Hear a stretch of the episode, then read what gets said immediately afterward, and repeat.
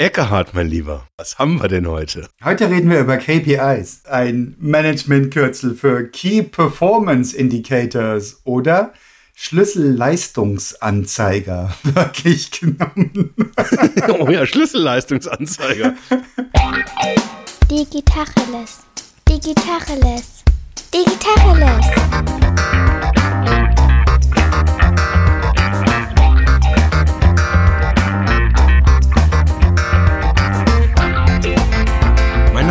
Wehrmann. Und ich heiße Eckehard Schmieder. Ja, äh, da, da, da muss ich mich ja bei dem Thema gleich mal outen. Ich bin ja, ich bin ja voll der KPI-Junkie. Ich stehe ja komplett auf Zahlen und ich erfasse jeden Kack, alles, was man irgendwo messen kann, messe ich und guck's mir an. Gib uns ein Beispiel. Was sind die schrulligsten Messwerte, die du, die du registrierst? Äh, das, das kann ich jetzt, ich, ich versuche es mal so, so auseinanderzuschneiden. Also wir haben tatsächlich bei uns so verschiedene Firmenbereiche äh, ähm, und ich versuche tatsächlich in jedem einzelnen Firmenbereich zu gucken, was kann man da alles messen. Das fängt von irgendwie Projekten an, Kundenzufriedenheit geht bis zu den klassischen äh, Arbeitskennzahlen, Auslastung, äh, Zielerreichung ist ein ganz wichtiger äh, äh, Indikator bei uns, den wir aus, für unterschiedliche Projektkategorien messen. Ähm, Zeit, Überstunden, ähm, dann haben wir mal Mitarbeiterzufriedenheit gemessen. Da kann ich vielleicht auch gleich noch die eine oder andere lustige Geschichte zu erzählen. Ach, das war schön. Eine schöne Phase, ähm, weil Mitarbeiterzufriedenheit misst man dann, wenn alle sehr unzufrieden sind. Und es macht einen nur noch unzufriedener. Das ist total lustig. Ähm, also das ist tatsächlich eine der schrulligen Kennzahlen, wo man weiß, wenn man das aufhört zu messen, dann wird es wahrscheinlich eher gut sein. Ähm, ähm, was haben wir noch? Äh, ja, natürlich so Marketing. Ich messe super schrullig so den, meine, unsere ganzen Marketingaktivitäten, was wir so auf allen Plattformen machen und wie Interaktion geht, wie viel Page Impressions unsere Aktivitäten auf Social Media, auf der Webseite und so weiter ähm, äh, wirklich ein, ein, ein, ein riesen Spektrum an unterschiedlichen Dingen. Also alles, was wir messen. Wir haben sogar Zukunfts-KPIs, wo wir erfassen, welchen Umsatz wir machen werden. Ich weiß vorher schon, ich weiß den Umsatz der nächsten Monate schon. Also beziehungsweise eine, eine Prognose darauf. Auch so KPIs. Und dann wissen wir, wo stehen wir? Wo, wo stehen wir im Vergleich zu unseren Wettbewerbern? Wo werden wir gestanden haben sein? Okay, ich habe zwei Fragen dazu. Die erste Frage, mein lieber Jens, ist, welches dieser Key Performance Indikatoren ist ein Key Key Performance Indikator? Also was ist das Wichtigste? Was glaubst du, welche dieser Größen, die du erhebst? Äh, ich glaube, also ich glaube nicht, dass es eine äh, eine Zentrale gibt, auf die wir alles zentrieren, sondern ich glaube, äh, also ist jetzt tatsächlich wirklich auch bewusst das Wort Glauben, ähm, dass es so dieser Versuch, den wir da unternehmen, ist ja ein Ansatz, möglichst vollständig uns alle Dinge anzugucken. So, und es gibt jetzt ein paar äh, äh KPIs, sowas wie Umsatz, würde man jetzt wahrscheinlich so klassischerweise sagen, ja klar, der Umsatz, den man so schafft pro Monat, das sollte schon sehr, sehr wichtiger sein. Ähm, dann gibt's andere, die sollten vielleicht jetzt eher nicht so, also es gibt ja diese Kategorie von KPIs, die eher so superlativ, je mehr, desto besser. Also Umsatz gehört klassischerweise dazu, Rentabilität, Auslastung. Ertrag. Ja, klar, na, natürlich, Ertrag, EBIT, äh, wie, wie auch immer man das dann halt irgendwie messen will. Ähm, oder wie man kann auch so Marge kann man messen oder jetzt irgendwie so Zielerreichung und so weiter und so fort. Ähm, und ich glaube tatsächlich, dass es wichtig ist, um so die Vitalität einer Organisation äh, äh, zu bewerten, dass es schlau ist, mal sich alle möglichen Dinge halt irgendwie anzugucken. Dann kommt jetzt die zweite Frage, mein lieber Jens. Ja, bitteschön. Und zwar, welche dieser Key Performance Indikatoren waren jemals handlungsleitend für dich oder euch als Unternehmen? Tatsächlich in gewisser Weise jeder in irgendeiner unterschiedlichen Phase. Also vielleicht erzähle ich mal ganz kurz so, was ich äh, glaube, wie, wie so, wie, wie generell so, so, so, so ein äh, Performance Indicator funktioniert. Weil also ich selber traue mir nicht zu, dass ich absolut in irgendeiner Form bewerten kann, ist was gut, ist was schlecht. Ähm, deswegen sind eigentlich meistens unsere KPIs als Vergleich mit Vergangenheitswerten angelegt. Das heißt, ich sehe im Prinzip eine Entwicklung. Mhm. Und jetzt kann man zum Beispiel halt irgendwie äh, sagen, machen wir mal so ein simples Beispiel, so äh, Marketing, da sehe ich einfach relativ deutlich, was funktioniert gut, was funktioniert nicht so gut. Mhm. Ähm, wo stecken wir viel Arbeit rein, wo kommt wenig raus oder umgekehrt. Ähm, und dadurch, dass ich den Vergleich habe, kann ich natürlich auch einsortieren, wo stehen wir denn gerade. Ähm, und dann gibt's halt manchmal so, so Ausreißer. So, und diese Ausreißer, die sind eigentlich immer handlungsleitend. Die Ausreißer, Absolut. die doch am wenigsten. Also mathematisch gesprochen sind doch die Ausreißer die Werte, die ich weglasse, weil sie mir die Statistik verfälschen. Ja, aber ich mache das ja nicht der Statistik willen. Wenn ich jetzt zum Beispiel sehe, unsere Userzahlen auf der Webseite brechen ein, dann ist das ja nichts, wo ich sage, ach, das, das lasse ich mal weg, weil das verfälscht meine Statistik. Nee, nee, das ist ja dann kein Ausreißer. Ja, aber äh, sag mal so, äh, da ich ja, ich, ich gucke mir jetzt ja nicht rückblickend die Zahlen von, von einem Jahr an und sag, ah, da war ein Ausreißer, den lasse ich mal weg, sondern ich gucke mir tagesaktuell die Zahlen an. Und äh, ein Ausreißer ist sozusagen eine extreme Entwicklung. Und ich weiß ja nicht, ob das ein Ausreißer bleiben wird, sondern es ist in dem Moment, es geht irgendwas steil nach oben, steil nach unten und also die, die These ist, ja, das, das bleibt dann so. Also wenn ich jetzt irgendwie, wenn der Umsatz jetzt sich schlagartig verschlechtert zum Beispiel, kann ich sagen, ja, ach, haben wir mal irgendwie 200.000 weniger gemacht. Ähm, schade, äh, aber das ist handlungsleitend in meinen Augen.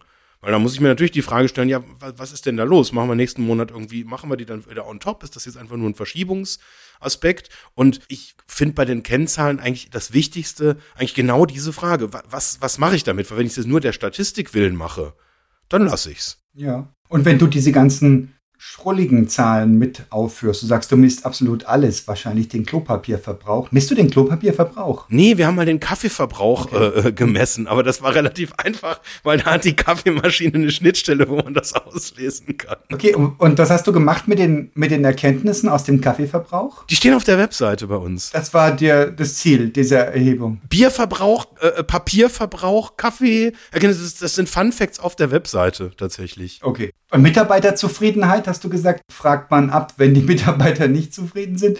Was, äh, was hast du zu Mitarbeiterzufriedenheit zu erzählen? Ja, äh, wir haben das tatsächlich mal, das, das war irgendwie so eine ganz komische Phase. Da hatten wir ähm, eine ungewöhnlich hohe Fluktuation und irgendwie Stimmung war de demzufolge auch irgendwie so angeschlagen.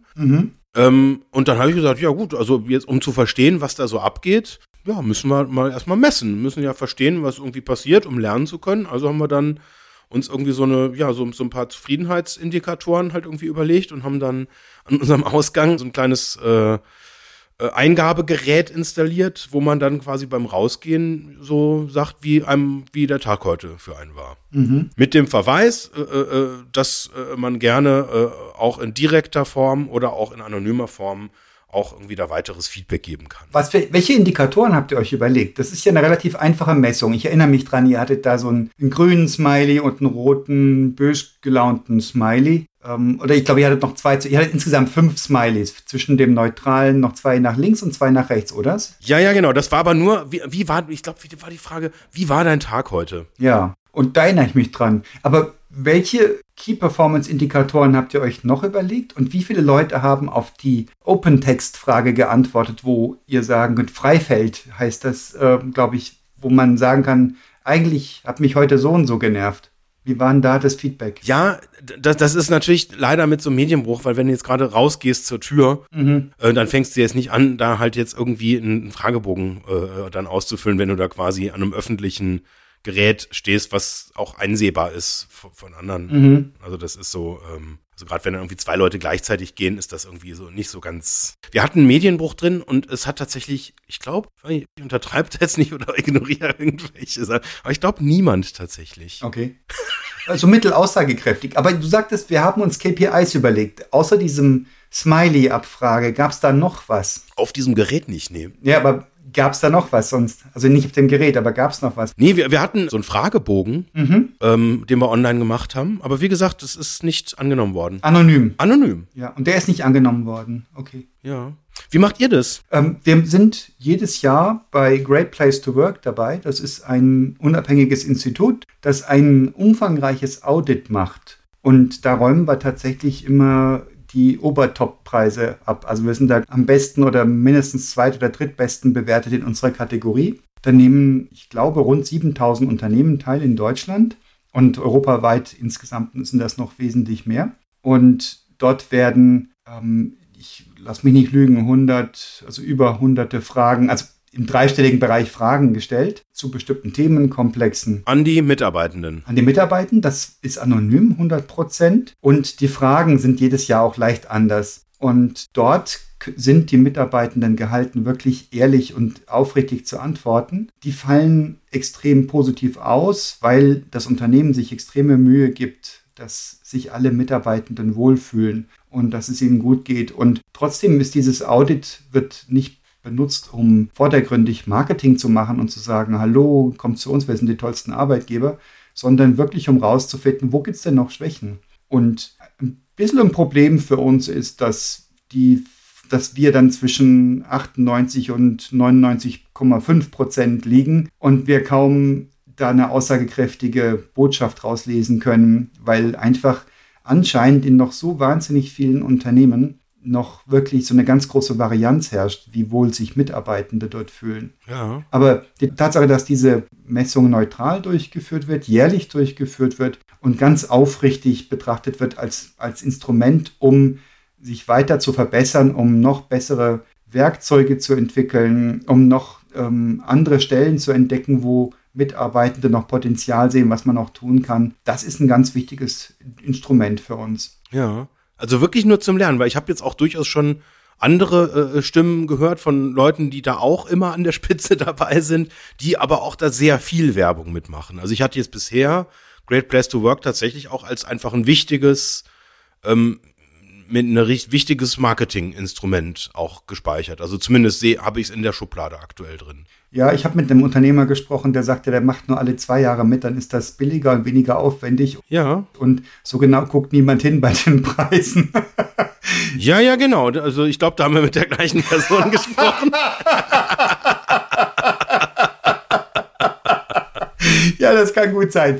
Aber ich glaube nicht, dass das so funktioniert. Also jedenfalls nicht mittel- oder langfristig. Ja. Ähm, das funktioniert nur, wenn du es wirklich ernst meinst. Und das ist auch so, dass die Mitarbeitenden die schlauesten Mitarbeitenden sind, die es gibt. Die, die in deinem Unternehmen arbeiten oder in meinem oder in dem unserer Zuhörerinnen und Zuhörer. Die Leute sind wahnsinnig schlau und die kriegen das mit, die, die sehen das, die erkennen das, die spüren das, wenn sowas aus Marketingzwecken gemacht wird das wird nicht funktionieren. Also wenn du es nicht aufrichtig meinst, lohnt es sich, es bleiben zu lassen, weil der Aufwand ist hoch. Ja. Und als Marketinginstrument, du kriegst ja die Antworten nicht notwendig, die du willst, wenn du das forcieren möchtest. Denn die Leute antworten freiwillig und es ist ernsthaft anonym. Und ähm, das scheint wirklich auch aufrichtig beantwortet zu werden. Ja. Du hast auch dort Freifeldtexte, ähm, die auch wirklich benutzt werden, wo Leute wirklich Feedback geben und ähm, in der Regel ist das eine sehr, sehr wertvolle Kiste. Also das ist ähm, ein, eines unserer zentralen Mittel. Ein anderes ist natürlich auch Kununu. Ja, das kenne ich auch. Wo Bewerberinnen und Bewerber, aber auch Mitarbeitende ähm, von sich aus Sterne vergeben zwischen 1 und 5 und ähm, zu verschiedenen Kategorien befragt werden. Kununu gehört zu Xing, meines Wissens. Ja, ja. Gibt's das noch? Xing? Angeblich gibt's das noch, ja. Also Kununu gibt's auf jeden Fall noch. Und ähm, dort bewerten Leute. Und das ist immer wieder mal ganz spannend, weil da hast du tatsächlich Ausreißer. Da hast du Leute, also du hast dann eine Bewertung von 4, noch was Punkte. Ui. Weil 5 ist immer, gibt es immer nicht, weil es gibt immer Leute, die, die der Ansicht sind, also 5 Sterne verdient gar nichts. Das ist legitim, kann jeder so empfinden, wie er will. Und, aber du hast ab und zu mal welche, die dann so mit zweieinhalb oder sowas bewerten, wo dann wirklich ähm, große Informations- Welle erstmal geht im Unternehmen, oh, da hat uns jemand mit so und so bewertet, ich glaube, ich weiß, wer es ist, ähm, da lief wohl was schief oder irgendwie. Das ist dann schon extrem spannend. Und da bemühen sich auch alle dann, dass wir mindestens jemanden finden, der ähm, sinnvoll und glaubwürdig Auskunft geben kann auf derselben Plattform, was da wohl passiert sein mag. Ein bisschen sperrig ist es, weil du dort anonym Auskünfte gibt, also Bewertungen abgibst als Mitarbeitender, was wahrscheinlich richtig ist, ja. was aber total sperrig ist, weil du kannst dir dann nicht sagen, Mensch, warum hast du nicht mal was gesagt, solange du noch hier warst? Oder ähm, das kann ja fast gar nicht sein, dass ähm, deine Bewerbung eine Woche lang liegen geblieben ist oder was auch immer. Also das das kannst du so auch nicht sagen. Man kann kommentieren, oder? Man kann da kommentieren. Ja, genau. Aber das ist natürlich sperrig, weil ähm, da, da kommt es dann sehr stark auf die Lesart an. Also da die richtigen, den richtigen Ton zu finden und ein super, dass du Bescheid gibst und schade, dass du es jetzt anonym machst und wir sind alle verantwortlich dafür, dass die Dinge funktionieren. Auch du ein bisschen. Ähm, warum hast du deine Verantwortung nicht getragen, sondern kotzt jetzt da ab? Das ist extrem schwer loszuwerden. Und, aber ich glaube, ein Unternehmen, wo sowas nicht passiert, da wäre ich wiederum skeptisch. Es gibt immer Leute, die sich verprellt fühlen. Also es gibt immer den einen oder anderen. Und wenn du halt, deswegen kommst du halt auch nicht auf fünf Punkte, auf fünf Sterne von fünf. Ja, wir haben, ich habe jetzt gerade mal geguckt, wir haben 4,8. Ja, guck an. Also ich habe das ehrlich gesagt bisher nicht so mega ernst genommen, weil also das, das Geschäftsmodell, jetzt muss ich mal ganz kurz überlegen, das war so ein bisschen, da, es machen da ja Mitarbeitende mit. So und je nachdem, äh, ähm, dann meldest du dich da, glaube ich, irgendwie über Xing, glaube ich, an. Und das Geschäftsmodell ist dann, glaube ich, dass du dann von Kununu Nachrichten kriegst, welche anderen Arbeitgeber auch ganz toll für dich passen. Und wenn du als Arbeitgeber das verhindern möchtest, dass deine Mitarbeitenden quasi Werbung von anderen superguten Unternehmen, die noch ein bisschen besser bewertet werden, bekommst, dann kannst du dafür relativ viel Geld zahlen. Ja, ist ein bisschen sperrig, ja. Das, ich fand das frech, muss ich zugeben. Ja. Und da, da muss man da irgendwie cool bleiben. Und also ich habe das dann irgendwann auch tatsächlich dann ja, so, so, so, so ein bisschen, weiß ich nicht, ich finde das, ja, geht so. Das ist die Frage auch der Wahrnehmung. Also ich habe das öfters mitbekommen, dass zum Beispiel im März findet immer diese Great Place to Work Prämierung statt und dann kommen Leute auf unsere Website, Arbeitssuchende potenziell oder auch Wechselwillige. Ja. Das merkt man, das geht immer so ein Stoß, dann macht die Computerwoche, macht da mit und so weiter. Da sind also ein paar Partner drin, Mhm. die da auch für eine, eine Kommunikationsumschlag sorgen, dass man das, dass das auch wirklich gesehen wird. Und ähm, die Leute gehen dann auch auf Kununu und gucken sich dann an, was da bewertet wird. Das ist also nochmal mindestens eine weitere Plattform, wo du ohne dich preiszugeben, mal anonym gucken kannst, was ist denn da eigentlich los? Also was, was ist das für ein Unternehmen? Ja. Und da wird sich jeder, jeder und jede die auch schon selbst eine Meinung bilden. Ähm, wenn jemand so eine raus, so eine Ausreißerantwort gibt von bloß 2,5 Punkten oder was auch immer, ähm, dann kriegt man dann schon ein Gefühl für, naja, da siehst du schon, wie sich da jemand beschwert, dass das, Ja. dass das wohl, da ist wohl jemand verprellt gewesen, aus welchem Grund auch immer. Ja, ja, genau. Das hat dann irgendwie immer so dieses Geschmäckle, ähm, irgendwie, man ist nicht so im Guten auseinandergegangen und dann drückt man sozusagen so seinem Arbeitgeber da dann nochmal einen rein. Oder so kommt mir das dann jetzt so ein bisschen. Ja, wobei nicht gut auseinandergegangen kann ich nicht bestätigen. Dort, wo ich das mitbekommen habe, auch bei meinem vorigen Arbeitgeber ist das auch passiert. Auch dieser Arbeitgeber super top platziert immer bei Great Place to Work. Und es gibt manchmal Leute, wo man das Gefühl hat, wow, wir wussten gar nicht, dass wir gerade nicht gut auseinandergehen. Ja, und dann hat dann ist ganz klar ein Kommunikationsproblem. Das will ich jetzt nicht der Mitarbeiter oder der Mitarbeiter anlasten, da ist also irgendein Kommunikationsthema. Aber dort, wo jemand ähm, sich meldet und aufzeigt und sagt, hallo, ähm, hier stimmt dieses oder jenes nicht, dann ist das dann schon ziemlich deutlich. Was mir auffällt bei Leuten, bei einzelnen Personen, so viele sind es ja nicht, es ist ja eine Handvoll im Laufe der letzten zehn Jahre, die ich so mitbekommen habe. Ähm, die sagen dann, zum Beispiel gibt es dann die Kategorie äh, Umgang mit älteren Mitarbeitern. Da zähle ich ja nun dazu. Ähm, und die Personen, die sich ähm, hier äußern, in der Regel eher nicht. Und also mindestens diese fünf wohl. Ähm, und sagen dann, ja, ähm, keine Ahnung, aber kommt mir, kommt mir komisch vor, so etwa, dann merkst du schon, das ist jetzt so mittelfundiert und da will jemand, da sucht jemand Kategorie für Kategorie was durch, was er jetzt negativ oder sie negativ bewerten kann. Ja. Spannendes Thema. Also ähm, und muss bewertet werden und ist wahrscheinlich ähm, immer jedes einzelne ist, ist eine Frage, da muss man, muss man prüfen, wie sehen die Aussagen aus, glaubt man, wie glaubwürdig sind die und wie sehr will da jemand einem eins reindrücken. Ja. Ja, ja, absolut. Also da, da muss man natürlich auch echt immer fürchterlich aufpassen, weil je nachdem, wie so der Kontext ist, kann man ja jetzt gerade, wenn das, wenn wir da von kleinen Zahlen, ich meine, wenn da jetzt ein paar tausend Bewertungen drinstehen, dann geht das halt alles in so einer Masse halt unter. Mhm. Wenn wir jetzt von ein paar Dutzend reden, dann kannst du natürlich auch, also angenommen, du hast jetzt gerade irgendwie so jemand, es geht gerade jemand und dann ist am nächsten Tag irgendwie halt irgendwie plötzlich eine schlechte Bewertung da, dann hast du natürlich irgendwie so unwillkürlich ähm, die- diese Möglichkeit dann eben auch ähm, ja so eine so eine Zuordnung zu machen oder das das habe ich selber auch beim ich bin da tatsächlich auch voll in die Falle getappt bei dieser äh, äh, Mitarbeiterzufriedenheitsbewertung das war in einer Phase ähm, wo wo ich ja so naiv war auch gedacht oder zu denken ich finde da jetzt auch was raus weil das war so ein bisschen so diese ja du merkst da passt was nicht Mhm. so und dann redet aber keiner mit dir Mhm. also so- war es zumindest damals. Also es war offenbar auch irgendwie wirklich dieses, da, da war eine, eine, kommunikative Verstimmung halt irgendwie auch da. Und, und da gab es Leute, die wollten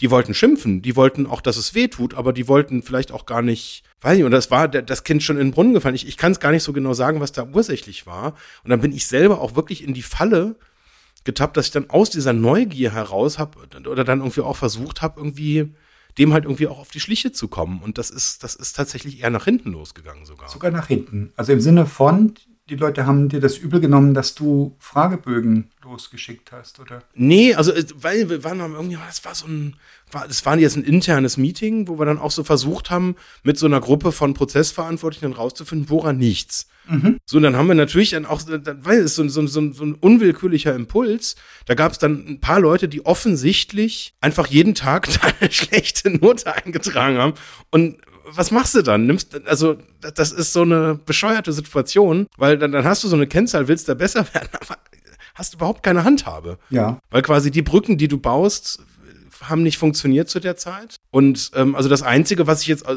wirklich mit sehr viel Abstand ähm, daraus halt irgendwie lernen würde, ist, ähm, dass das ein viel komplexerer Prozess ist, als dass man einfach nur sagen kann, ja, wir stellen, wir stellen eine Frage ja, und dann haben die Leute halt gefälligst halt irgendwie zufrieden zu sein. Dann, dann gibt der Chef auch Ruhe, wenn halt alle glücklich sind. Aber jetzt seid verdammt noch mal glücklich. Ja. Und ansonsten gibt's halt richtig Ärger. Das ist ja völlig naiv, da so ranzugehen. Also dann hast du zwar irgendeine Kennzahl, aber das ist halt einfach an der Stelle so einfach eine, eine, eine blöde Kennzahl tatsächlich. Aber wie hat sich denn das aufgelöst? Wir haben das irgendwann gelassen und haben mal äh, mit den Leuten geredet. Wer ist wir? Wir hatten damals noch ein ne, ne, ne mittleres äh, Management oder so eine mittlere Führungsebene. Mhm. Eigentlich erst als wir die aufgelöst haben, hat das angefangen zu funktionieren. Mhm. Als wir diese Hierarchie da rausgenommen haben. Da gibt es ein paar wenige Personen äh, bei uns, die dann halt diese Feedback-Gespräche halt irgendwie führen und ähm, das ist eher ein, ein sage ich jetzt mal, ein gestaltender Prozess als ein messender Prozess. Da ist irgendwie am Ende gar nicht so wichtig, also da gibt es auch jetzt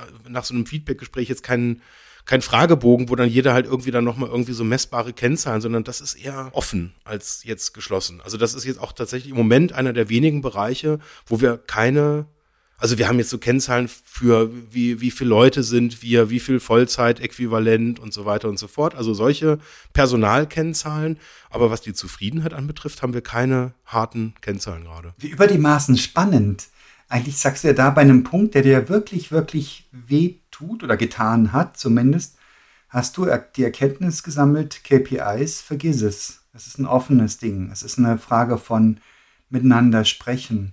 Das schließt sich natürlich die Frage an, wie misst du denn die Kundenzufriedenheit? Ja, das haben wir auch mal ähnlich. Das ist tatsächlich, die Antwort ist da relativ ähnlich, weil bei der Zufriedenheit, wir haben das auch mal abgefragt. Mhm. Das ist aber irgendwie, das ist so ein, also ich finde es einen ganz sperrigen Prozess. Das ist so dieses so Fishing for Compliment. Das ist so, weiß ich nicht. Quantitativ oder wie habt ihr gefragt? Wir haben tatsächlich auch mal eine Zeit lang quantitativ. Das war in der, in, in der gleichen Phase, wo wir gesagt haben, wir müssen doch da auch noch irgendwie Kennzahlen irgendwie reinpacken. Mhm. Ähm, und haben dann auch quantitativ gefragt, haben einfach ab und zu angerufen und gesagt, ja, hier ein paar Fragen und sonst irgendwas. Und das war aber irgendwie auch so im, im Rückblick, äh, ähm, weiß nicht, so, so funktioniert irgendwie äh, Kommunikation nicht. Also das ist, ähm, also diese, so in Form von Fragebögen, ähm, also entweder hast du irgendeinen ganz konkreten Themenbezug, wenn du jetzt irgendwie sagst, du hast jetzt irgendwie eine Anwendung und hast irgendwie eine Aufgabe, da kannst du relativ konkret zu einer konkreten Sache, konkrete, sachliche, fachliche Fragen stellen. Aber zu Gefühlen, die Leute zu befragen und dann zu sagen, äh, jetzt gib doch mal eine Skala, jetzt sag doch mal, zufrieden du bist. Ja, komm, jetzt sag doch mal endlich. Das ist irgendwie dann auch ganz komisch, wenn dann ein Kunde so dir direkt dann sagt, ja, auch so eine drei, schulnotenmäßig. Was, was machst du da? Das ist ja eine Watschen. Ja. Da kannst du ja nicht einfach sagen, ja, okay, nächste Frage, würden Sie uns weiterempfehlen? Okay, auch nicht. Ja, aber was ist denn das einzig Richtige, was du da tun kannst, wenn jemand sagt, ja, ich gebe euch eine drei? Ja, Entschuldigung sagen. Also jetzt aus meiner Perspektive. Da, da hast du alles verkackt, was du verkacken kannst, finde ich. Mm, Entschuldigung sagen, glaube ich, aber ganz sicher nicht wenn jemand sagt, ich gebe euch eine 3, was ist da der natürlichste aller Reflexe? Ja, dass man es versucht rauszufinden und zu, lö zu lösen natürlich. Nichts lösen. Warum? Du hast ja doch gar kein Problem. Warum? Frag doch nach einem Problem. Du kannst doch noch gar nichts lösen. Das ist doch das Spannendste überhaupt. Warum eine 3? Ja, ja, natürlich. Aber, aber, aber jetzt äh, es bei einer, bei, einer, bei einer Schulnote zu bewenden zu lassen, das ist ja idiotisch. Das geht ja nicht. Also da glaube ich, ist ein Learning, das du übertragen kannst von der Mitarbeiterzufriedenheit auch auf die Kundenzufriedenheit das ist ein Dialog. Das ist eine Sache, die sich entwickelt. Da glaube ich ja an meine 45-Minuten-These. Ja, natürlich, das ist ein Feedbackgespräch, das ist aber offen, das ist nicht geschlossen, sondern das ist ja eine offene Diskussion. Oder stellst du deinen Kunden Schulnotenfragen? Hoffentlich nicht. Absolut überhaupt. Ich mache am Schluss den Net Promoter Score, frage ich ab. Aber dann habe ich eine Stunde mit ihnen gesprochen. Auf welcher Skala? Net Promoter Skala ist von 1 bis 10. Okay. Und da ist die, die, die heilige Frage ist nicht, wie gut sind wir, sondern die heilige Frage ist, wie wahrscheinlich ist es, dass sie uns weiterempfehlen würden. Und da sind wir stabil bei 9,5. Ähm, aber wenn ich mit der Frage ins Gespräch reinginge, würde sie wahrscheinlich anders ausfallen, als wenn ich eine Stunde mit jemandem gesprochen habe. Mir ist was aufgefallen, was du auch indirekt bestätigt hast ähm, bei deinen Mitarbeitenden, wo du sagtest, die gehen raus und geben halt immer so einen bösen Smiley, weil sie dir eins reindrücken wollen. Sie wollen was loswerden. Kriegen das natürlich nicht los mit einem Smiley, weil das Quantitative einfach zu kurz greift. Und ich habe festgestellt, dass wenn du mit den Menschen sprichst, ähm, wenn das die Kolleginnen und Kollegen machen, die im Projektkontext sind, die werden projektspezifische Fragen stellen und dann kriegen die auch projektspezifische Antworten. Und wenn ein Kunde oder eine Kundin sagen würde, naja, also da war ich nicht so ganz zufrieden, dann ist der Reflex wahnsinnig nahe zu sagen, wieso, es war doch abgemacht das und so weiter. Also es, man kommt sofort in eine Rechtfertigungssituation und ich als Kunde will da nicht reingebracht werden. Wenn ich das Gefühl habe, Ja. so richtig toll war das nicht, dann will ich das nicht erklären müssen. Hm. Wenn ich es erklären kann, bin ich, dann stehe ich stabiler da. Aber manchmal habe ich so ein Bauchgefühl und denke, ah, so richtig Mühe geben die sich nicht. Jetzt fragen die mich aber. Jetzt kommt einer und fragt mich. Dann merke ich schon, da gibt sich jemand Mühe. Und jetzt fragt er mich ähm, ziemlich detailliert und offen und fragt mich. Und ich stelle fest, dass unsere Kundinnen und Kunden nicht nur diese Gelegenheit benutzen, um mal so ein, auch mal zu sagen, na ja, also da war mal eine Projektphase, die war so mittelgut. Habe ich eigentlich gar nicht gehört, ne? Aber es war noch, es war viel so, also viel geringer sogar. Also sowas habe ich noch nicht mal gehört. Aber was ich festgestellt habe, sie wollen auch einen Raum haben, um mal ordentlich loben zu können. Das tun die nämlich auch nicht im Projektalltag, weil eben die Leute alle so getrieben sind von ihren Zeitzielen und ihren Terminendruck und so weiter. Und sie nutzen eine Stunde Feedbackgespräch auch mal dazu zu sagen, das war so klasse, dass auch unsere internen Mitarbeiter, die bei euch mit dem Projekt mitgearbeitet haben, dass die sich für eine Promotion, für eine Beförderung qualifiziert haben. Und das ist so mal so ein Ding, wo ich sage, alter Verwalter, das ist aber so ein fettes Lob. Also, die sowohl Negatives als auch Positives, Emotionales wird im Alltag viel zu wenig berührt. Es gibt viel zu wenig Raum dafür. Ja. Und wenn jemand, der nicht im täglichen Projektgeschäft beteiligt ist, mal sich die Mühe macht zu fragen, erstens mal merke ich die große Zustimmung daran, dass ich sofort einen Termin bekomme, auch auf Vorstandslevel. Also ich sage nur, ich würde gerne mal über Ihre oder deine Wahrnehmung ähm, zum, zu unserem Unternehmen sprechen. Und die Leute sind, die fragen nicht, warum und wieso und wie lange soll das dauern und wie, das ist doch jetzt gar nicht nötig und die Zeit habe ich gar nicht, sondern sie sagen, ja, natürlich, nächste Woche oder gleich diese. Es ist unglaublich Mhm. und ich komme rein sofort ins Gespräch und aufrichtiges Zuhören ist die Voraussetzung. Das Schlimmste, was ich tun könnte, wäre irgendeine versteckte Sales-Absicht zu haben. Dann wäre das durch. Das kann ich ein einziges Mal machen und fliegt dann raus wahrscheinlich. Mhm. Aufrichtiges Zuhören, das ernste Bedürfnis zu verstehen, was Sie da sagen. Dann auch das Spiegeln und Rückfragen und sagen, Sie hatten ja eingangs des Gesprächs gesagt, so und so.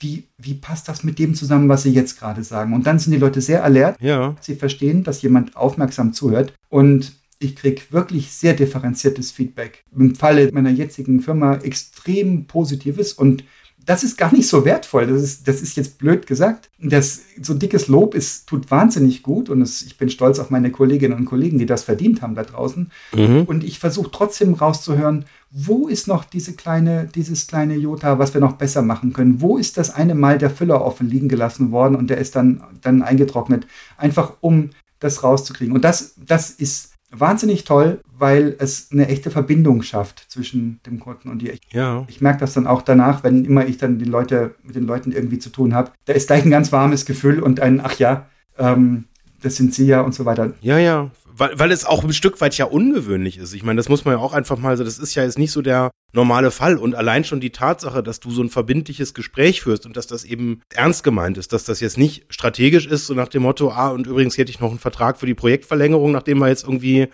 äh, äh, eine Stunde da geredet haben. Ja, Und also statistisch gesehen verfälschst du natürlich mit, äh, wenn du ein angenehmes sehr verbindliches äh, ähm, Gespräch äh, führst, natürlich massiv diesen Net Promoter Score. Weil wenn du jetzt quasi einfach sagst, ich äh, schick dir völlig aus dem Kontext heraus, vielleicht sogar einfach oder standardmäßig so am Projektabschluss einfach eine anonyme Mail, jetzt mal um es extremer zu machen, wo du einfach nur draufklickst und dann gibst du da was, ist natürlich was völlig anderes, als wenn du sehr verbindlich eine Stunde lang signalisierst, ich höre zu, mir ist das wahnsinnig wichtig und danach stellst du quasi diese Frage allein schon aus Höflichkeit dir gegenüber, muss das schon richtig, also da kommt definitiv ein besseres Ergebnis raus, als wenn du es aus in einem anderen Kontext machst. Ja, und das zeigt, wie relativ diese quantitative Kategorie ist. Ne? Man braucht sie wahrscheinlich auch. Ja. Wir haben stabil 9,5 bei jemand, der sagt, also 9,5 kannst du nicht antworten, du kannst 9 oder 10 antworten. Bei jemand, der 9 antwortet, habe ich auch schon mal gefragt, ähm, okay, und warum nicht 10? Einfach aus Neugierde. Er sagt, ja, weil, weil 9 ist gut genug. 10 geht niemand, fertig. Ja, finde ich total spannend. Das, das ist genau, da muss immer, das ist dann immer so, ja, wenn, wenn du so eine Skala von 1 bis 10 hast, dann, dann denken viele Leute, ja gut, es muss ja noch so Luft nach oben sein. Also 9 ist quasi das Beste, was ich vergebe. Ja, ich muss auch einmal nicht empfehlen dürfen. wenn das die Wahrheit verändert, dieses Gespräch, dann ist es trotzdem Wahrheit. Ne? Und wenn ich danach frage, aber was ich sagen will, dieser Net Promoter Score, der ja in Amerika so hoch und heilig gehalten wird, ähm, die, der ist eben relativ. Und ich glaube, dass dieses Gespräch mit den Menschen durch nichts zu ersetzen ist, dass das eine unglaubliche Bindungskraft hat. Und ich merke es ja auch, wie im Gespräch sich Haltungen verändern. Ich habe auch schon im Auftrag als Dienstleister für, für ähm, Kunden, für Unternehmen kritische Kunden befragt, dieser, wo, wo dieses Gefühl haben, ja, da geht es wohl gerade zu Ende. Ist schade, weil es war immer ein lukrativer Kunde und da scheint was schief zu laufen. Und ich bin reingegangen mit dem Ziel, nur rauszufinden, was ist, was läuft da schief und habe die Leute reihenweise zurückgewonnen. Nur dadurch, dass ich gefragt habe. Dadurch, dass sie mal die Gelegenheit hatten, mal Dampf abzulassen. Und ich kenne es von mir selber. Frag mich einfach mal, was läuft denn so schief? Ja. Und ich lasse es einfach mal los. Und du sitzt einfach nur da und nickst und hörst es einfach an. Du musst gar nichts tun. Du musst noch nicht mal Ja sagen. Einfach nur dir das anhören. Krass, wie das wirkt. Wie das wirkt auf Menschen. Ja. Aber das wäre so eine Gegenposition zu den Performance-Indikatoren. Wobei ich nicht sage, die sind falsch. Ja. Aber ich sage vielleicht, da wo es wo es sich um Emotionen dreht, um die Verbindung zu Menschen, seien es Mitarbeitende, seien es Kunden und Kundinnen, da würde ich fast sagen, deine, was du erzählst, belegt fast, das ist mittelnützlich. Ja. Oder man fragt so dediziert, wie zum Beispiel bei unserem Mitarbeiter, Mitarbeiterinnen-Audit, dass man so viele Fragen hat zu so vielen äh, Themenkomplexen, dass man ein Gefühl bekommt, für eine Tendenz bekommt. Aber auch nichts von diesen Fragen oder auch diese tollen Bewertungen, die wir immer kriegen ähm, und die Preise, nichts ersetzt das ständige, den ständigen Austausch mit den Mitarbeitenden und das Dranbleiben. Und das ist aufwendig, ja. Ja. Habt ihr Kennzahlen, die ihr explizit messt, wo es nicht um Meinung oder nicht um eine Befragung oder eine, äh, eine subjektive Bewertung geht, sondern wirklich hart gemessene, aus System raus extrapolierte Kennzahlen? Was macht ihr da? Ja, natürlich, das die ganzen Klassiker auch, Fluktuation und was nicht, also die ganzen, also alle Kennzahlen, die man eben so erfasst betriebswirtschaftlich, selbstverständlich, die, die brauchst du ja auch, um so ein Grundgefühl zu haben. Da bin ich aber nichtsdestotrotz der Meinung, das ist richtig, das ist ein Grundgerüst, aber ich überbewerte das nicht. Ich glaube nicht, dass das so, dass das wirklich handlungsleitend ist an sich genommen. Also ich, wenn du, du brauchst immer die Gründe, du brauchst immer die Hintergründe. Ja. Und immer dort, wo Menschliches verwoben ist mit, dann brauchst du auf jeden Fall das Gespräch mit Menschen. Ich würde da widersprechen tatsächlich. Also ich habe einige Beispiele für Kennzahlen. Ähm, wo, äh, ähm, wenn das jetzt nicht so Kennzahlen sind, äh, die müssen immer besser werden, höher, schneller, weiter, immer mehr, ähm, sondern äh, ich habe da eine eigene Kategorie äh, für, ich nenne das irgendwie so intern so ein bisschen spöttisch die Normalo-KPIs, wo es nicht darum geht, superlativ zu sein, sondern normal zu sein. Wie geht das? Du sagst nicht, wir wollen immer mehr, sondern wir haben ein definiertes Ziel. Okay. Zum Beispiel äh, bei den Arbeitszeiten. Da sagen wir, wir wollen keine Überstunden machen. Also tracken wir das. Mhm. Und seit wir das tracken, machen wir keine Überstunden mehr. Okay. Wirkt sich das auf die Projekte aus? Nö, überhaupt nicht. Wir, wir sind gut organisiert. Also wir, wir wollen keine Überstunden machen. Und ich glaube, das Wichtigste dabei, dass, dass ich, also ich mache diese Zahlen auch, auch öffentlich. Mhm. Ähm, und und das, das definierte Ziel ist, ähm, wir, wir haben irgendwie keine Extraklausel in unseren Arbeitsverträgen drin. Irgendwie so das typische Überstunden sind mit dem, äh, mit dem Gehalt abgegolten. Haben wir nicht. Mhm. Ganz bewusst, sondern wir sagen, nee, es sollen keine Überstunden gemacht werden. Das ist unsere Policy und das tracken wir und das messen wir. Und wenn es bei einzelnen Leuten eben drüber geht, ähm, dann muss man sagen, ja, dann müssen wir uns eben über einen Austausch oder einen Ausgleich dann irgendwie auch unterhalten. Und das Ziel ist, aufzupassen. So das Gleiche gilt jetzt zum Beispiel bei uns für die, ähm, für die, für die Auslastungssituation. Da habe ich gesagt, was mein Ziel ist. Und mein Ziel ist, dass ich da auch nicht drüber kommen will.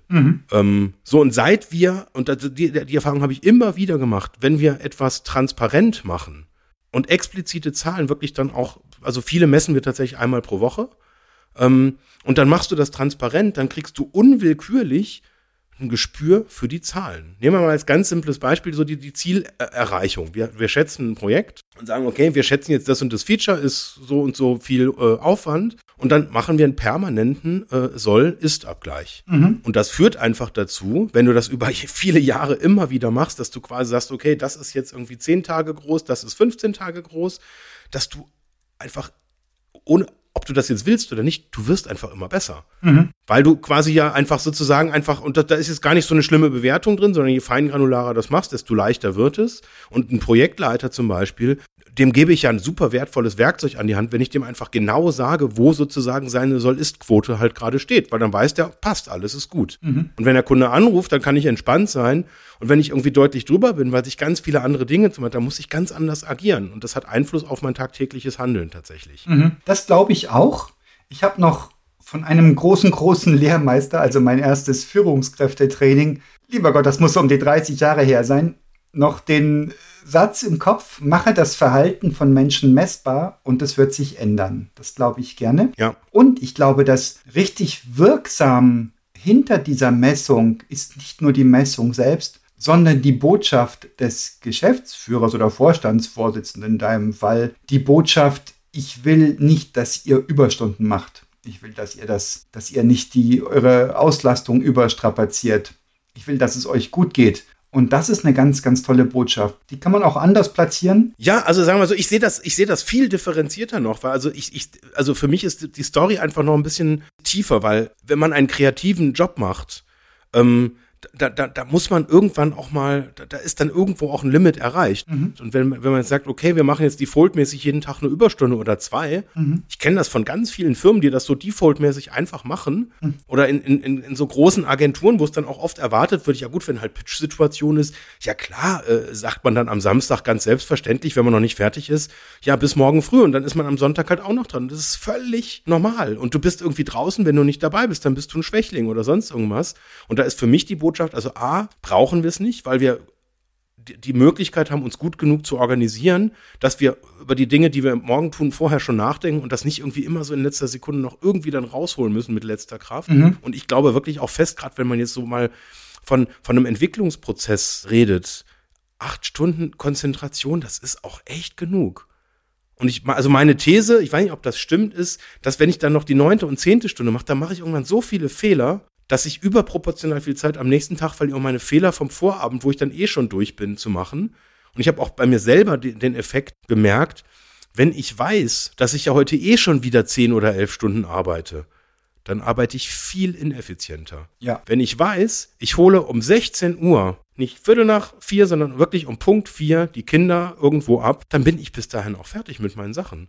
Und wenn dann irgendwie was, was dazwischen kommt, dann sage ich halt auch irgendwie einfach, nee, passt gerade. Ich habe nur begrenzt Zeit heute und ich habe dann noch einen Termin und dann organisiere ich mich da ganz anders. Es ist völlig richtig und du argumentierst kaufmännisch. Das ist ein Muster, das wir ja schon zwischen uns oft erkannt haben. Du machst das Richtige und argumentierst kaufmännisch, was ja nicht falsch ist, aber nicht tief genug greift in meiner Ansicht. Wenn deine Mitarbeitenden sich wohlfühlen und auf einmal keine Überstunden mehr machen, weil die Botschaft ist, Leute, macht keine Überstunden, das wollen wir gar nicht, dann ist die zentrale, die zentrale Message, die mich ernsthaft berührt als Mitarbeitender, ist, mein Chef will, dass es mir gut geht. Du hast gerade argumentiert, mein Chef will, dass ich mich nicht verheize, damit ich noch lange kreativ und äh, bin und Performance bringen kann und er mich noch lange wertschöpfend verkaufen kann. Ich glaube, das ist eine ganze Etage oder zwei oder drei Etagen tiefer als das, was dann wirksam ist. Ja. Wenn du mich schützt, damit ich noch weiterhin für dich produktiv sein kann, ist das für mich weniger wertvoll, als wenn du mich schützt, weil du weißt, dass Menschen geschützt werden sollen und dass du deine, vielleicht weil ich dann spüre, dass du mich als Mitarbeiter magst und dass du eine Fürsorgepflicht empfindest und dass du nicht deinen persönlichen Ertrag oder den Ertrag des Unternehmens über mein Wohlbefinden stellst. Ich glaube, diese Dinge sind ganz, ganz wesentlich und die schwingen damit. Ja, das kann sein, wobei ich mit diesem Fürsorge, da, da hat so was Wertendes, finde ich, so Fürsorge. Das heißt, ich stehe drüber und ich muss dann sorgen. Ist das so? Siehst du das so? Naja, du hast schon ein, es gibt ein, ähm, ein Machtgefälle. Du entscheidest, ob jemand angestellt wird oder nicht. Du entscheidest, ob jemand eine Gehaltserhöhung bekommt oder nicht. Du entscheidest, ob jemand gekündigt bekommt oder nicht. Das ist schon eine Macht, die du hast. Und das ist nicht auf Augenhöhe. Das ist eben so. Muss man auch aushalten als Chef oder Chefin. Ja. Wobei das aber auch ein Klischee ist. Also de facto tue ich es nicht. Du hast die Macht. Ich, ich, ich entscheide ja nicht, ob jemand eine Gehaltserhöhung kriegt. Du übst sie vielleicht nicht aus, aber du hast die Macht. Wenn ich bei dir angestellt bin, ja. muss ich davon ausgehen, dass du die Macht darüber hast und das auch tun kannst und vielleicht auch ausübst. Ja. Ich habe das erlebt, auch von Leuten, die das von sich gar nicht selbst wahrnehmen würden, dass sie Macht ausüben, aber sie tun es. Ich habe es erlebt. Ja. Und ich weiß nicht, wie, wie sehr ich davor gefeit bin, Macht auszuüben, die mir gegeben ist, zum Beispiel Kraft äh, hierarchischer Stellung oder was auch immer da reinspielen kann. Wenn ich die aber so nutze, dass ich sage, ich nutze meine Macht, um dich zu schützen, um dein Wohlbefinden zu steigern, um dich zu fördern. Ich glaube, das sind die, die wichtigen Dinge und die kann ich nicht faken. Da, da muss ich schon ernsthaft dabei sein. Und so eine Message wie, wir messen jetzt die Arbeitszeiten, nicht um zu wissen, wie viel Überstunden ihr macht, im Sinne von, dann werde ich reich, weil ich muss ja nicht bezahlen, sondern im Sinne von, ich will nicht, dass ihr Überstunden macht, achtet drauf. Und wenn ihr doch das nicht schafft, dann spreche ich mit euch, wie wir das hinkriegen, dass ihr die Überstunden, dass ihr nicht mehr die Überstunden macht oder dass ihr die angefallenen möglichst zügig abbaut. Das ist eine ganz, ganz tolle Sache.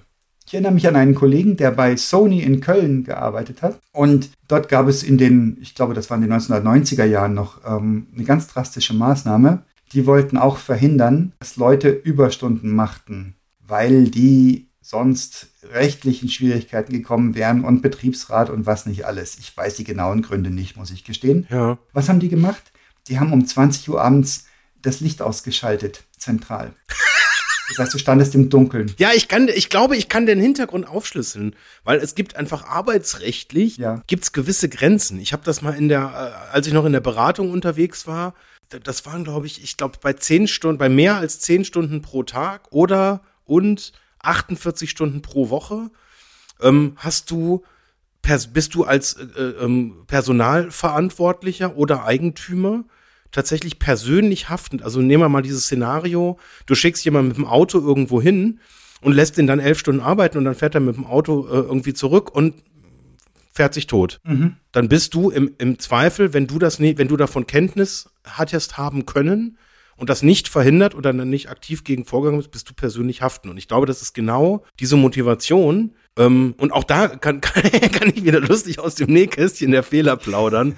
Wir hatten das dann auch und dann haben wir den Leuten einfach, ja, das von Latteln halt haben gesagt, das ist nicht okay, dass ihr quasi uns da rechtlich in Gefahr bringt und jetzt verdammt nochmal hört auf zu arbeiten, Ja. weil das ist ein Problem, wo wir persönlich ein Problem kriegen können. Und nicht, wir wollen euch beschützen oder lasst uns doch mal reden oder warum arbeitet ihr eigentlich so viel oder mal einfach so offen miteinander geredet. Nee, wir haben dann einfach so aus Egoismus quasi dann Regeln aufgestellt und haben dann die Leute drangsaliert, haben gesagt, also wenn ihr mehr tut, dann müsst ihr uns schriftlich erklären, warum ihr das gemacht habt. Dann sind wir quasi so, wenn wir dann verklagt werden, ähm, sind wir auf der sicheren Seite.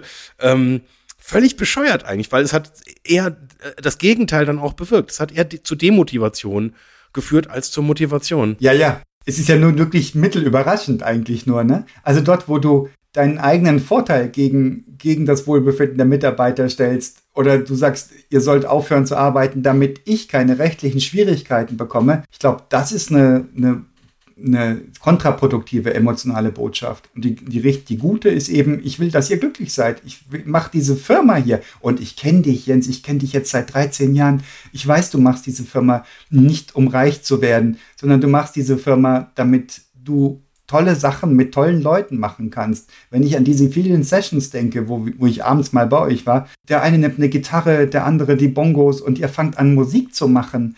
Wie krass ist das denn, wie in einer WG zu den besten Zeiten? Und das ist unbezahlbar und das macht die Menschen glücklich. Das gibt ihnen auch das Gefühl von Familie und von Sinn. Das kann natürlich auch umkippen, da sind wir uns drüber im Klaren.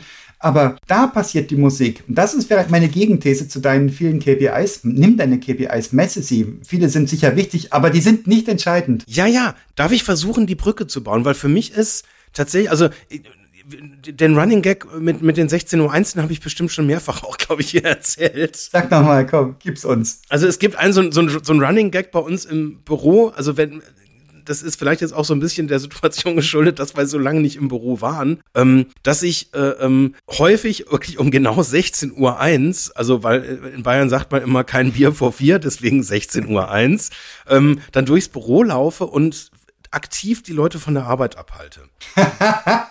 Subversiv. Damit sie länger nacharbeiten müssen, oder was? Damit die danach sitzen. Sehen jetzt noch mal ganz kurz. Äh, ähm, oh, oh, ich wollte ja die Brücke spannen. Ähm, was hat das jetzt mit KPIs zu tun? Wenn ich sehe, wir haben eine Projektauslastung, wir wollen von fünf zur Verfügung stehenden Tagen vier in Kundenprojekten abrechnen. Also 80 Prozent ist unser Ziel. Ich sage es mal ganz ehrlich, ist jetzt vielleicht so ein bisschen naiv, aber wir haben das vor Corona nicht geschafft, dahin zu kommen, weil die Ablenkung wahrscheinlich zu unterschiedlich war und also 80 Prozent Auslastung haben wir einfach nicht geschafft. So, jetzt während Corona sind wir da wirklich, sind wir über dieses Ziel einfach auch hinaus. Mhm. Und da sage ich jetzt, mit dem Wissen dieser Kennzahlen, wenn wir hier wirklich diese Auslastung schon, wenn wir da schon überperformen, mhm. also ich hatte ja vorher gesagt, dass das Ziel ist Normalität. Das heißt, wir wollen 80. Und dann sage ich nicht bei 81, yay, wir haben ein Prozent mehr, sage ich, nee, das, ist, das war nicht das Ziel. Und dementsprechend, wenn ich sehe, diese Kennzahlen sind richtig gut, dann fühle ich mich verpflichtet, jetzt irgendwas aktiv, das ist jetzt auch wieder so ein bisschen plakativ, aber dann darf ich auch aktiv die Leute von der Arbeit abhalten und eine ne Situation herbeiführen, wo man miteinander ins Gespräch kommt. Mhm. Es entsteht einfach so ein, so ein Austausch und manchmal passieren da ganz wichtige Sachen, wo man plötzlich über, über Dinge, die einen bewegen, halt spricht, wo man, wo, wo Leute Geschichten erzählen, die sie bewegen, wo man teilweise ja zusammen irgendwas bespricht und das ist jetzt nicht nur irgendwie wir vertrödeln Zeit, sondern das steckt ja auch so ein bisschen hinter diesen, ich meine, diese 20 Prozent, die will ich ja nicht nur einfach weg haben. Ähm, da kann ich sagen, okay, mach da Freizeit oder sonst was, sondern das ist Zeit, die brauchen wir, um uns mit uns auseinanderzusetzen, zu verarbeiten, was wir in diesen anderen vier Tagen alles produktiv leisten, Hilfe zu kriegen, über Dinge zu sprechen, über die ich mich im produktiven Kontext gar nicht mehr traue zu sprechen, weil die ja irgendwie selbstverständlich sein müssten.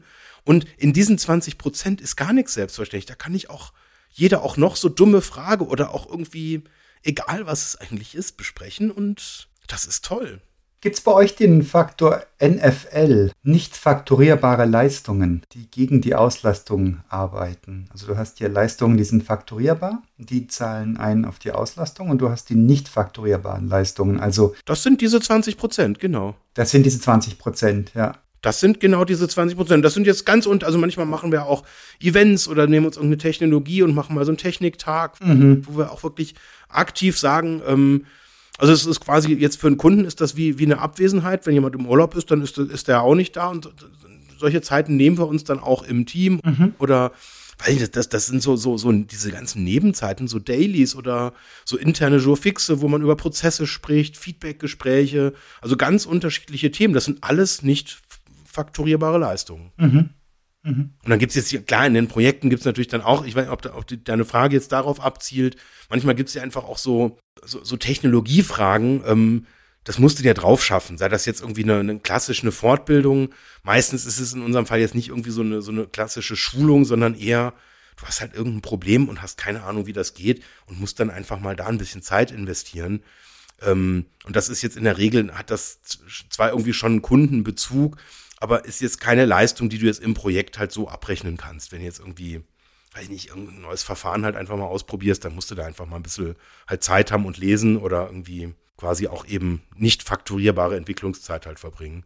Und ja, das ist wichtig und das ist elementar für das, für das Leistungsversprechen auch, finde ich. Mhm. Unbedingt. Ja. Und die Zufriedenheit. Unbedingt, ja. Also auch, und, und das ist ja auch ein klares Commitment, dass es auch akzeptiert ist, dass das wichtig ist, dass diese Form von nicht fakturierter Zeit relevant ist, damit der Rest gut funktioniert. Mhm. Also ich finde das extrem inspirierend, diese Gratwanderung zwischen quantifizierbaren Fakten und dem Zwischenmenschlichen, dem Emotionalen und wie das, wie das sich Hand in Hand ähm, ineinander spielt. Manche Sachen merkst du wahrscheinlich erst, wenn du Dinge quantifizierst und manche Sachen ähm, da werden durch Zahlen belegt und wiederum andere Sachen entziehen sich dem, dem Bewerten durch Zahlen.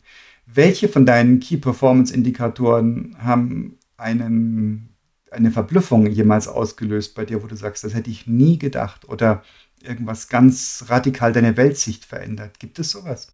Ähm, was heißt schon radikal verändert? Also es gibt schon so Überraschungsmomente, ja klar. Also nehmen wir als Beispiel jetzt, wenn du so mal so, so Reichweitenthemen halt so nebeneinander stellst mhm. und dann halt mal so merkst, wie, wie viel Reichweite äh, so unterschiedliche Kanäle halt bringen. Ein Podcast zum Beispiel.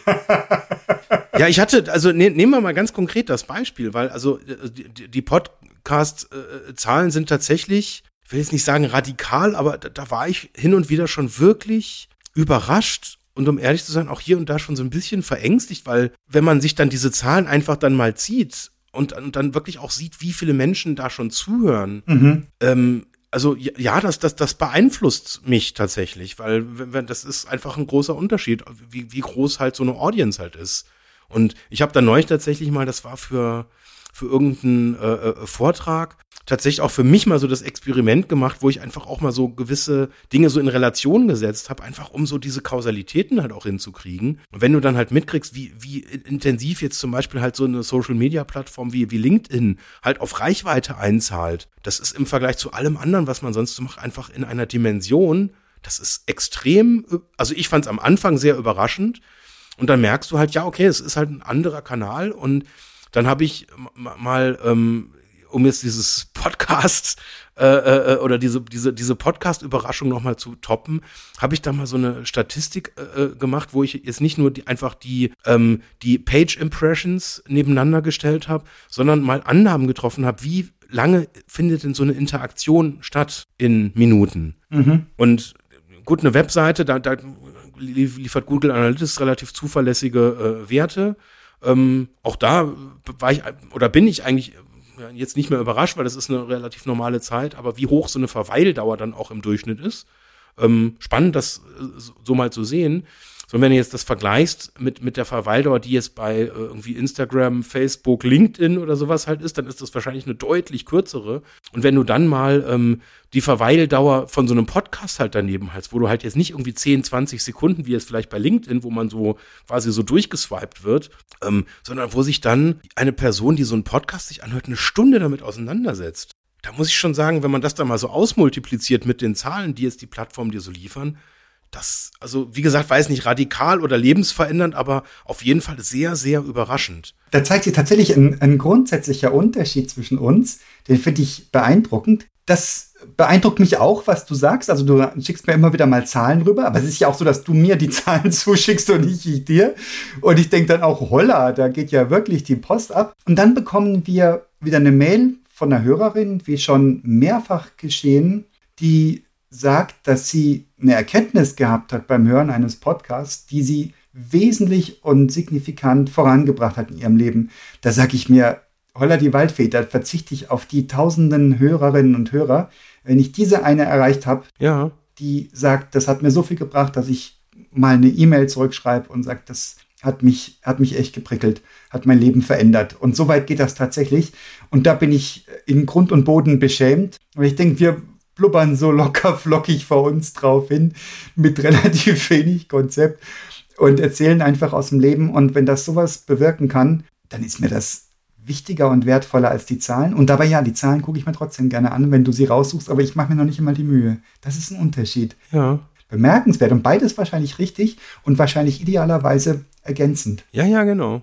Hatte schon wieder was Schlusswortiges, ne? Stimmt. Was soll ich da jetzt noch sagen? mein lieber Jens, es war ein Vergnügen, mit dir über Key Performance Indikatoren zu sprechen. Ja, die lustigen KPIs. Danke dir, Jens. Vielen Dank, Eckhard. Tschüss.